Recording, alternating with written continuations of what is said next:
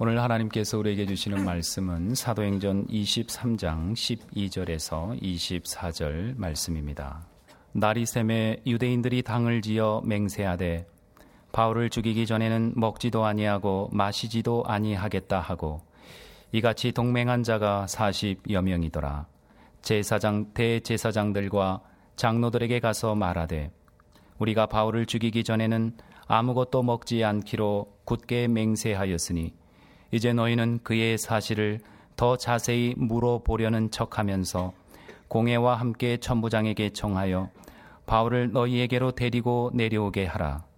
우리가 그가 가까이 오기 전에 죽이기로 준비하였노라 하더니 바울의 생질이 그들이 매복하여 있다함을 듣고 와서 영내에 들어가 바울에게 알린지라. 바울이 한 백부장을 청하여 이르되 이 청년을 천부장에게로 인도하라. 그에게 무슨 할 말이 있다 하니 천부장에게로 데리고 가서 이르되 죄수 바울이 나를 불러 이 청년이 당신에게 할 말이 있다 하여 데리고 가기를 청하더이다 하매 천부장이 그의 손을 잡고 물러가서 조용히 묻되 내게 할 말이 무엇이냐? 대답하되 유대인들이 공모하기를 그들이 바울에 대하여 더 자세한 것을 묻기 위함이라 하고 내일 그를 데리고 공회로 내려오기를 당신께 청하자 하였으니 당신은 그들의 청함을 따르지 마옵소서.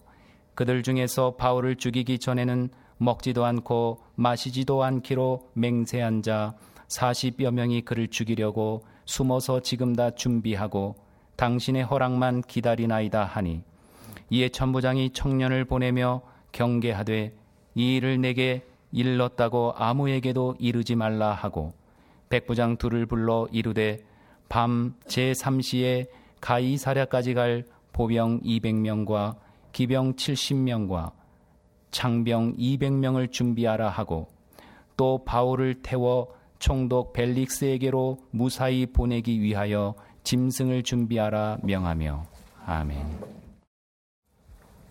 그날 밤에 바울은 로마군 요새안 차디찬 감방에 갇혀 있었습니다. 주님께서 바울을 버리셨기 때문이 아니라 바울을 보호해 주시기 위해서 주님께서 예비해 두신 곳이 바로 그곳이었습니다. 그날 밤에 예루살렘에서 바울에게 가장 안전한 곳은 무장한 로마군이 철통같이 경비하는 로마군 요새 안 감방이었습니다. 만약 그날 밤에 바울이 어느 민간인 집에서 편안하게 잠을 잤더라면 그는 자신의 최종 목표지인 로마로 출발하기도 전에 예루살렘에서 죽고 말았을 것입니다. 오늘 본문이 그 상세한 내막을 전해주고 있습니다. 본문 12절에서 13절입니다.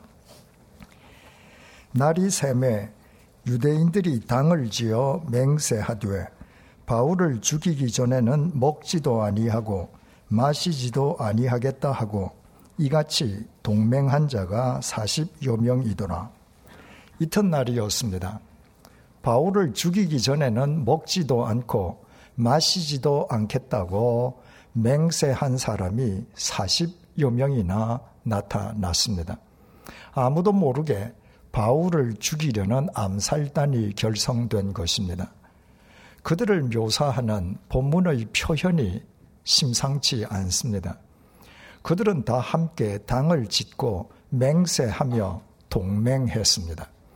바울을 죽이려는 그들의 결의가 그 정도로 확고했던 것입니다.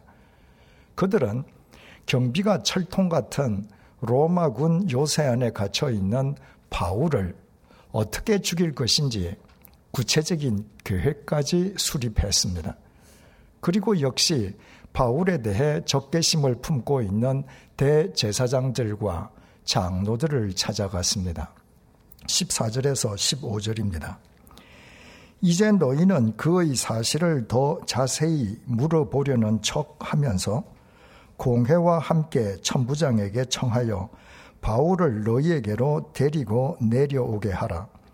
우리는 그가 가까이 오기 전에 죽이기로 준비하였노라 하더니 그들은 대제사장들과 장로들로 하여금 바울에 대한 제 신문을 명분 삼아서 바울을 로마군 요새에서 다시 산해드린 공회로 끌어낼 수 있도록 천부장으로부터 허락을 받게 했습니다.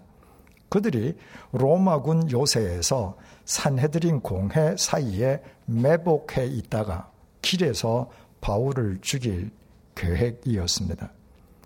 설령 천부장이 그들의 계략에 말려 들어서 바울을 다시 사내들인 공회에 출석시킨다 할지라도 바울 홀로 산헤드린 공회에 보내겠습니까? 무장한 로마 군인들로 하여금 바울을 호송하게 하지 않겠습니까? 그런데도 40여 명의 암살단들이 길에 매복해 있다가 바울을 죽이겠다고 나서는 것은 바울을 호송하는 로마 군인들과 무력 다툼을 벌이다가 자신들이 죽어도 좋다는 말이었습니다. 그들은 바울을 죽이기 위해서 시금을 전폐했을 뿐만 아니라 자신들의 목숨까지도 내어 놓은 사람들이었습니다. 어디에서나 강경파가 이해 당사자들을 압도하는 법입니다. 유대인들이 보기에 하나님의 거룩한 성전을 모독하고 율법을 거슬렀다는 바울은 신성 모독죄로 죽어 마땅한 배교자였습니다. 그 유대인들은 바울에게 덧씌워진 그 죄목들이 사실인지 거짓 모함인지 헤아려 보려 하지 않았습니다. 그들은 다 같이 집단 심리에 빠져서 한 마음으로 바울을 죽이려고만 했습니다. 그 유대인들 앞에 바울을 죽이기 전에는 먹지도 않고 마시지도 않겠다고 당을 지어 맹세하고 동맹한 40여 명의 암살 단원이 등장했습니다. 더욱이 그들은 길 위에서 바울을 호송하는 로마 군인들과 무력 다툼을 하다가 죽어도 좋다고 자신들의 목숨까지 내어 놓았습니다. 대제사장들과 장로들은 말할 것도 없고 그들의 굳은 결심을 알게 된 유대인들은 모두 그들에게 압도당했을 것입니다. 유대인들이 증오하는 바울을 죽이기 위해서 시금을 전폐하는 것도 모자라 자신들의 목숨까지 내어놓은 그들에게 누가 감히 이 일을 제기할 수 있겠습니까? 하지만 우리가 이미 잘 알고 있는 것처럼 그리고 앞으로 계속 살펴보겠습니다만은 바울을 암살하려던 그들의 계획은 수포로 돌아가 버리고 말았습니다. 바울을 죽이기 전에는 먹지도 않고 마시지도 않겠다고 호언장담하던 그들의 암살 계획이 실패하고 만 것입니다. 그래서 그 이후로 그들이 자신들이 맹세했던 대로 정말 아무것도 먹지 않고 마시지도 않다가 그냥 굶어 죽었겠습니까? 자존심 상 한동안은 버티다가 슬그머니 다시 먹고 마시기 시작하지 않았겠습니까? 그때 바울을 죽이기 전에는 먹지도 않고 마시지도 않겠다고 호언장담하던 그들이 젊은이 여러분들의 표현을 빌리자면 얼마나 쪽팔렸겠습니까? 누군가가 자신들이 먹고 마시는 것을 보기라도 하면 쥐구멍에라도 들어가고 싶지 않았겠습니까? 그 이후로 그들이 무슨 큰 소리를 치던 주위 사람들은 모두 헛소리로 여겼을 것입니다. 그릇된 작당과 맹세와 동맹으로 인해서 그들은 먹고 마실 때마다 쪽팔리는 삶을 살았을 것입니다. 사람들은 감방에 수감되는 것을 쪽팔려 합니다. 수감 이유가 대부분 떳떳하지 않기 때문입니다. 지금 바울은 감방에 수감되어 있습니다. 이번이 처음인 것도 아닙니다. 바울은 2차 전도 여행 중에 빌립보에서도 감옥에 수감되었습니다. 하지만 그로 인해 바울은 조금도 쪽팔려 하지 않았습니다. 바울은 주님의 증인으로 진리를 쫓다가 수감되었기 때문입니다.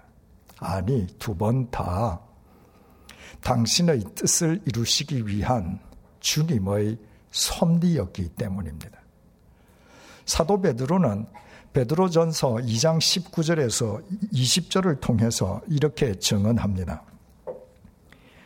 부당하게 고난을 받아도 하나님을 생각함으로 슬픔을 참으면 이는 아름다우나 죄가 있어 매를 맞고 참으면 무슨 칭찬이 있으리요.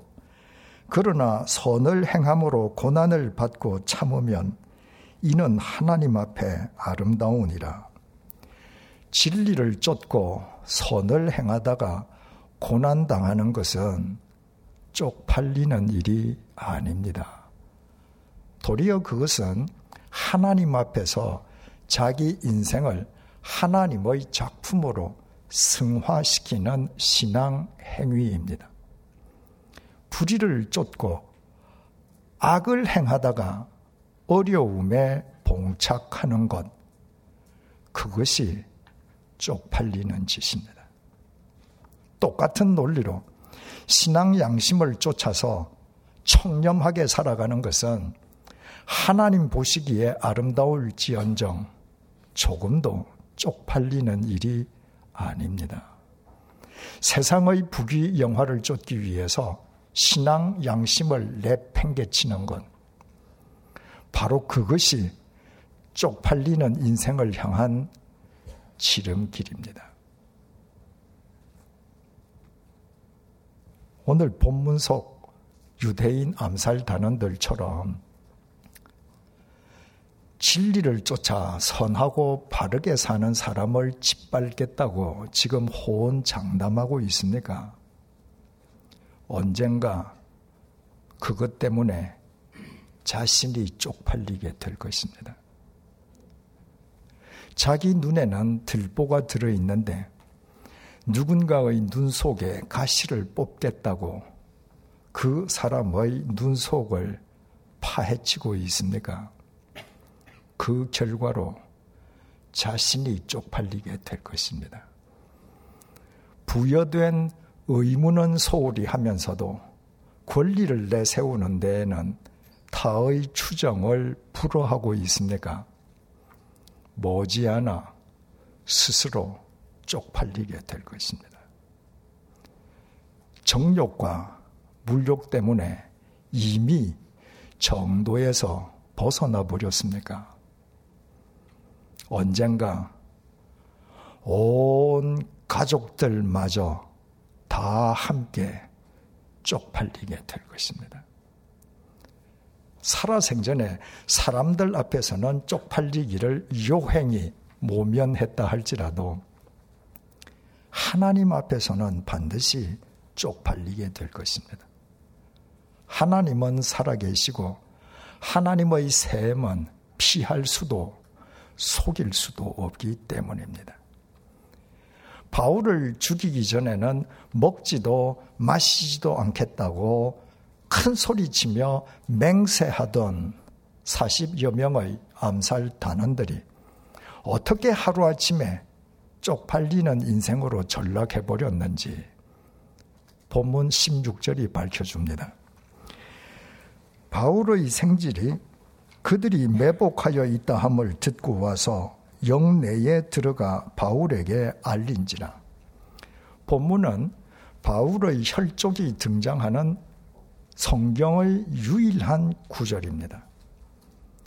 40여 명의 암살 단원들이 길에 매복해 있다가 바울을 죽이기로 공모한 그 모의가 바울의 조카에게 알려졌고 바울의 조카는 로마군 요새에 갇혀 있는 바울을 면회하고 그 모든 사실을 일러 주었습니다. 다메섹에서 바울을 죽이려는 모의가 바울에게 알려졌을 때처럼 바울의 3차 전도 여행 때 지중해를 횡단하는 배 위에서 바울을 암살하려던 고린도 유태인들의 공모가 바울에게 알려졌을 때처럼 본문 역시 바울의 조카가 유대인 암살단의 모의 내용을 어떻게 알게 되었는지 그의 이름과 나이는 무엇인지 전혀 설명해 주지 않습니다. 그 모든 것은 주님의 섭리였기 때문입니다. 중요한 것은 그와 동시에 바울을 죽이기 전에는 먹지도 않고 마시지도 않겠다고 큰 소리 치던 그 유태인들이 쪽팔리지 않을 수 없게 되어버렸다는 사실입니다. 그리스도인에게 참된 믿음, 바른 믿음은 사람 앞에서뿐만 아니라 하나님 앞에서 쪽팔리지 않기 위해서 절대적으로 필요합니다. 17절에서 22절의 증언입니다.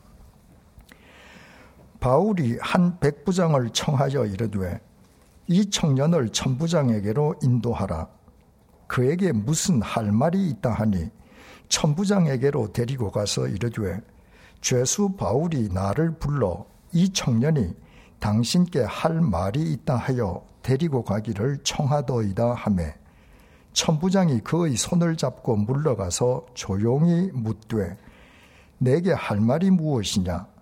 대답하되 유대인들이 공모하기를 그들이 바울에 대하여 더 자세한 것을 묻기 위함이라 하고 내일 그를 데리고 공회로 내려오기를 당신께 청하자 하였으니 당신은 그들의 청함을 따르지 마옵소서.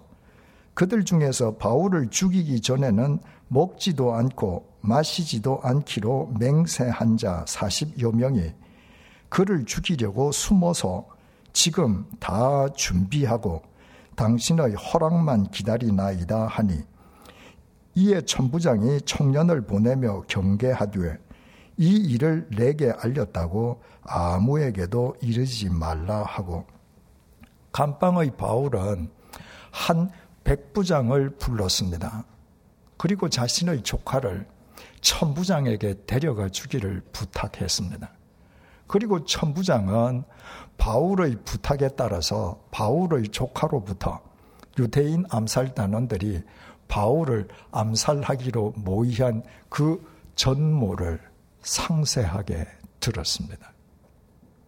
이때 바울이 비록 로마 시민이었다 해도 유태인들로부터 고발당한 미결수 신분이었습니다. 로마 시민 가운데 범법자들과 사기꾼들이 얼마나 많았겠습니까? 천부장과 백부장들의 입장에서 보자면 미결수 신분으로 감방에 갇혀 있는 바울의 요청을 묵살해버리기가 더 쉬웠습니다. 그런데도 백부장은 바울의 부탁을 받고 바울의 조카를 자신의 상관인 천부장에게로 데리고 갔고 천부장은 그 청년이 바울의 조카라는 말에 그의 손을 잡고 주위 사람을 물리치고 그의 말을 경청하고 그의 말을 전폭적으로 신뢰했습니다.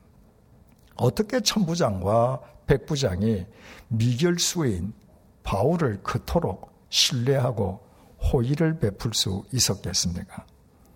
그들이 이미 바울의 언행에 감화되어 있었기 때문입니다. 처음에 천부장은 유태인들이 쳐 죽이려고 했던 바울을 4천 명의 칼잡이를 동원해서 소요를 일으켰던 이집트인이라 오해하고 채찍질을 가하려고 했습니다. 그러나 알고 보니 바울은 고등 교육을 받은 사람만 가능한 고급 헬라어를 구사하는 로마 시민이었습니다. 특히 그 전날 산헤드린 공회에서 의연하게 자기 변정을 하는 바울의 자세는 바울을 놓고 서로 자기 진영 논리에 갇혀 뒤엉켜 싸우던 사두개파와 바리세파 의원들과는 너무나도 대조적이었습니다. 천부장과 백부장들은 바로 그 현장에서 바울이 무고하게 모함당하고 있다는 사실을 확인할 수 있었습니다. 그들이 마치 약속이라도 한 듯이 바울에게 호의를 베푼 것은 결코 우연의 일치가 아니었던 것입니다. 때로 돈으로 위기를 돌파할 수 있습니다. 권력으로 자신이 원하는 것들을 장악할 수도 있습니다. 하지만 오늘날 우리 사회에서 일어나고 있는 사건들을 직시해 보십시오. 가장 결정적인 순간에는 바로 그 돈이, 그 권력이 당사자는 말할 것도 없고 거의 온 가족들마저 몽땅 쪽팔리게 하고 있지 않습니까? 가장 결정적인 순간에 자신을 지켜주는 것은 돈이나 권력이 아니라 평상의 바른 삶입니다. 우리가 언제 어디에서나 주님의 말씀을 쫓아 바르게 살아야 할 까닭이 바로 여기에 있습니다. 유대인 암살 단원들이 길에서 바울을 암살하려 한다는 모의 사실을 알게 된 천부장은 무고한 로마 시민 바울을 위해서 특단의 대책을 세웠습니다. 로마 시민에 대한 정식 재판권을 지니고 있는 로마 총독, 다시 말해서 로마 시민 바울에게 무죄를 선고할 수 있는 로마 총독 벨릭스에게 바울을 이송하기로 한 것입니다. 당시 로마 총독은 예루살렘에서 104km 떨어진 가이사랴에 거주하고 있었습니다. 23절에서 24절의 증언입니다. 백부장 둘을 불러 이르되 밤 제3시에 가이사랴까지 갈 보병 200명과 기병 70명과 창병 200명을 준비하라 하고 또 바울을 태워 총독 벨릭스에게로 무사히 보내기 위하여 짐승을 준비하라 명하며 천부장은 그날 밤 제3시 현재 시간으로 그날 밤 9시에 바울을 극비리에 가이사랴로 이송하기로 했습니다.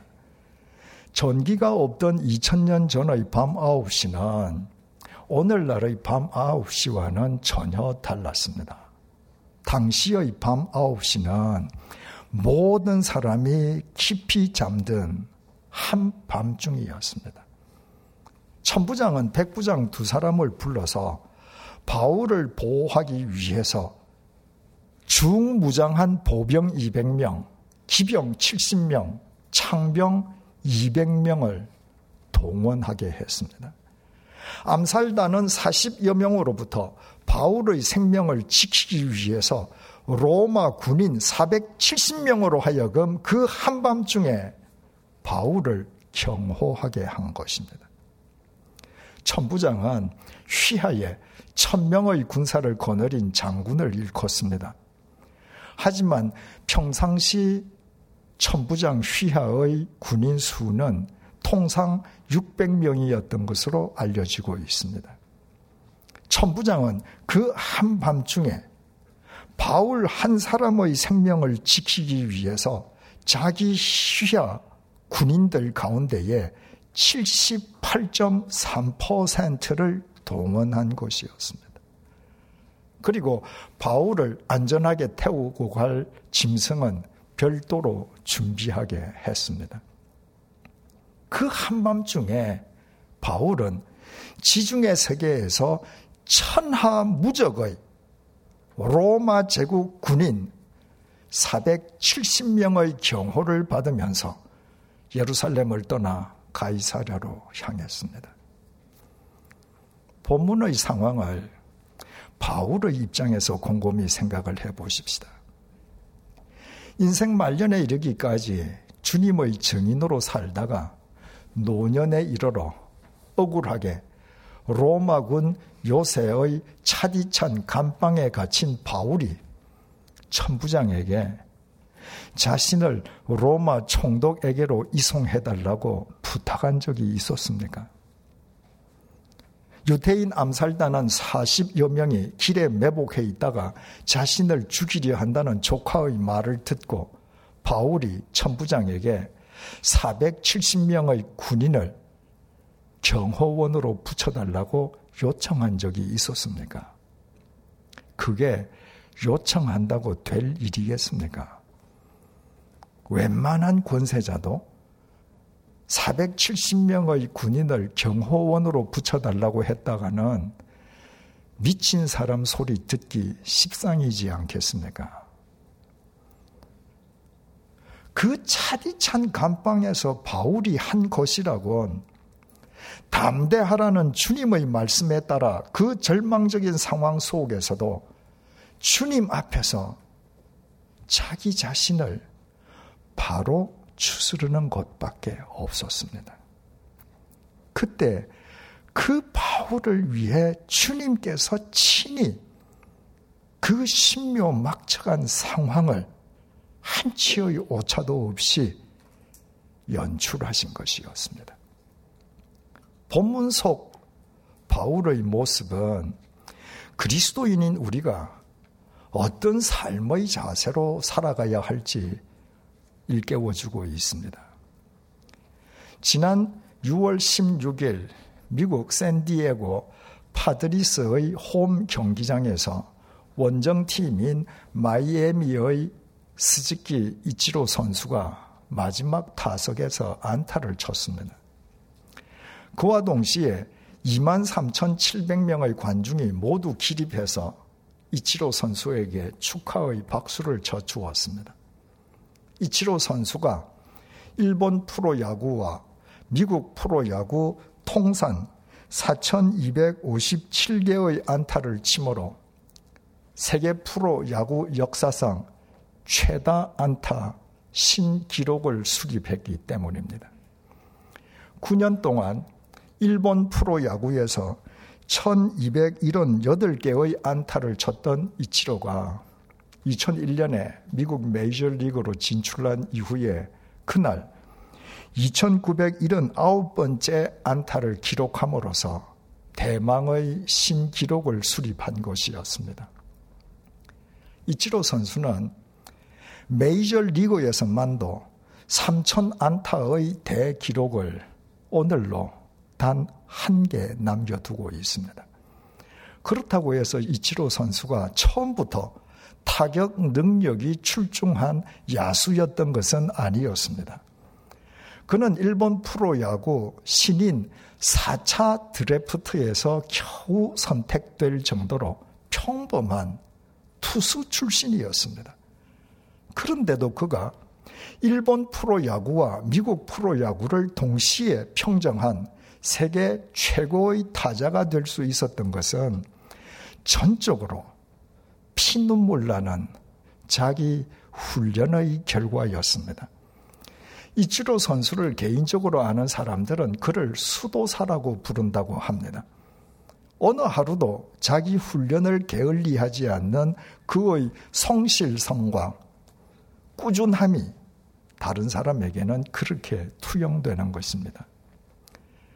그 어느 선수보다도 더 투철하게 자기 훈련을 매일 반복하는 이유를 이치로 선수는 이렇게 밝혔습니다.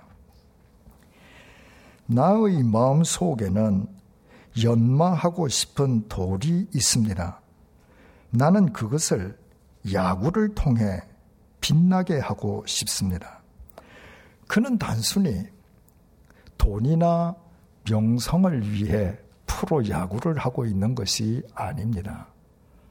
이치로 선수에게 프로 야구는 자기 자신을 연마하는 수단입니다. 그가 세계 프로 야구계에서 수도사로 불리기에는 조금도 손색이 없는 인물입니다. 그리스도인인 우리 속에는 연마해야 할 돌이 아니라 영혼이 깃들어 있습니다. 봄볕 따스한 인생의 봄날이든 눈보라 휘몰아치는 인생의 엄동 설안이든 차디찬 감방 속의 바울처럼 자기 영혼 연마하기를 게을리하지 않는 사람이 참된 그리스도인입니다. 주님께서 어찌 그런 사람의 인생을 모든 사람이 잠든 한밤중인들 당신의 신묘막측한 섭리로 경호해 주시지 않겠습니까? 암 투병 중인 여성도님이 제게 보낸 글 가운데 일부를 그분의 허락을 받아서 읽어 드리겠습니다. 항암 치료 종료 직후에는 눈도 잘 보이지 않고 부종 때문에 다리도 잘 안 움직이고 손톱에서도 진물이 나와 일상생활 자체가 힘들고 마음도 무척 힘들었습니다. 제 자신이 타인의 껍데기에 들어가 갇힌 것 같았고 항암 치료가 예전의 저를 없애고 무력한 다른 존재로 바꾸어 놓은 것 같이 느껴졌습니다. 그래서 우울해 할까 하다가 이런 생각이 들었습니다. 나는 원래 영혼의 눈이 어둡고 영혼의 다리는 가야 할 곳에 가지 못하며 영혼의 손은 진물이 흘러 쓰지 못하는 자다. 지금 내 겉모습은 내 영혼의 모습이 겉으로 드러난 것일 뿐이다. 이런 생각을 하자 무력한 제 상태가 용납되어 받아들여졌고 이렇게 기도할 수 있었습니다. 하나님, 제 영혼의 눈을 밝혀주세요. 그리고 영혼의 눈이 밝아지듯이 제 육신의 눈도 밝혀주세요. 제 영혼의 다리와 손도 고쳐주시고 그처럼 제 육신의 다리와 손도 고쳐주세요. 그러자 시간이 지나며 눈도 다리도 손도 다 나았습니다. 이렇게 예전에는 해본 적이 없는 제 영혼을 위한 기특한 기도도 할 수 있었고 육신을 회복시켜 주시는 하나님의 은혜도 누릴 수 있었습니다. 이 성도님은 암 환자가 되었다고 절망에 빠지는 것이 아니라 암 투병을 자기 영혼을 연마하는 은총의 기회로 성화시켰습니다. 그래서 이분은 이렇게 고백하기도 했습니다. 돌아보니 슬픔이 있었던 것이 아니라 가끔씩 지나가는 슬픈 생각이 있었던 것 뿐이고 참담함이 아니라 두세 번 정도 참담한 느낌이 있었을 뿐이구나 싶습니다. 얼마나 위대한 신앙 고백입니까? 자기 영혼을 연마하는 사람에게는 시간과 공간을 초월하시는 주님 안에서 이렇듯 지나간 과거에 대한 해석마저 새로워집니다. 지금 슬픔에 잠겨 있습니까? 처해진 상황이 참담하기만 합니까? 진물이 쭉쭉 흘러내리는 인생이 주체하는 것조차 힘이 듭니까? 바울을 위해 그 한밤중에 보병 200명, 기병 70명, 창병 200명, 도합 470명의 군인을 동원하신 주님께서 우리의 주님이심을 잊지 마십시다. 지금 주어진 상황을 우리 자신의 영혼을 연마하고 우리 자신을 하나님 앞에서 바르게 추스르는 은혜의 기회로 승화시켜 가십시다. 우리가 가난해도 병들어도 실패해도 세상이 억압해도 우리에게는 절대로 쪽팔리는 일이 없을 것입니다. 결코 짧지 않은 손을 지니신 주님께서 우리를 당신의 더 빛난 도구로 사용하시기 때문일 것이만 두말할 나위가 없습니다. 기도하시겠습니다.